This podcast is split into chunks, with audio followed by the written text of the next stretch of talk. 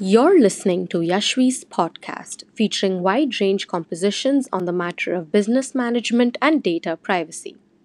Hello, and welcome to the second edition of this week's podcast.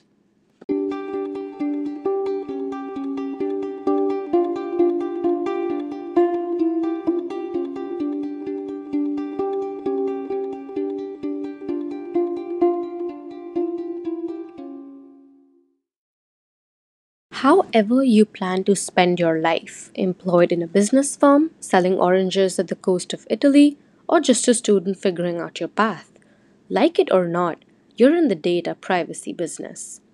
Now, the biggest issue we are facing in decoding how privacy on social media works is that tech engines such as Facebook can track your online movement even when you're not logged into the account or even if you don't have an account.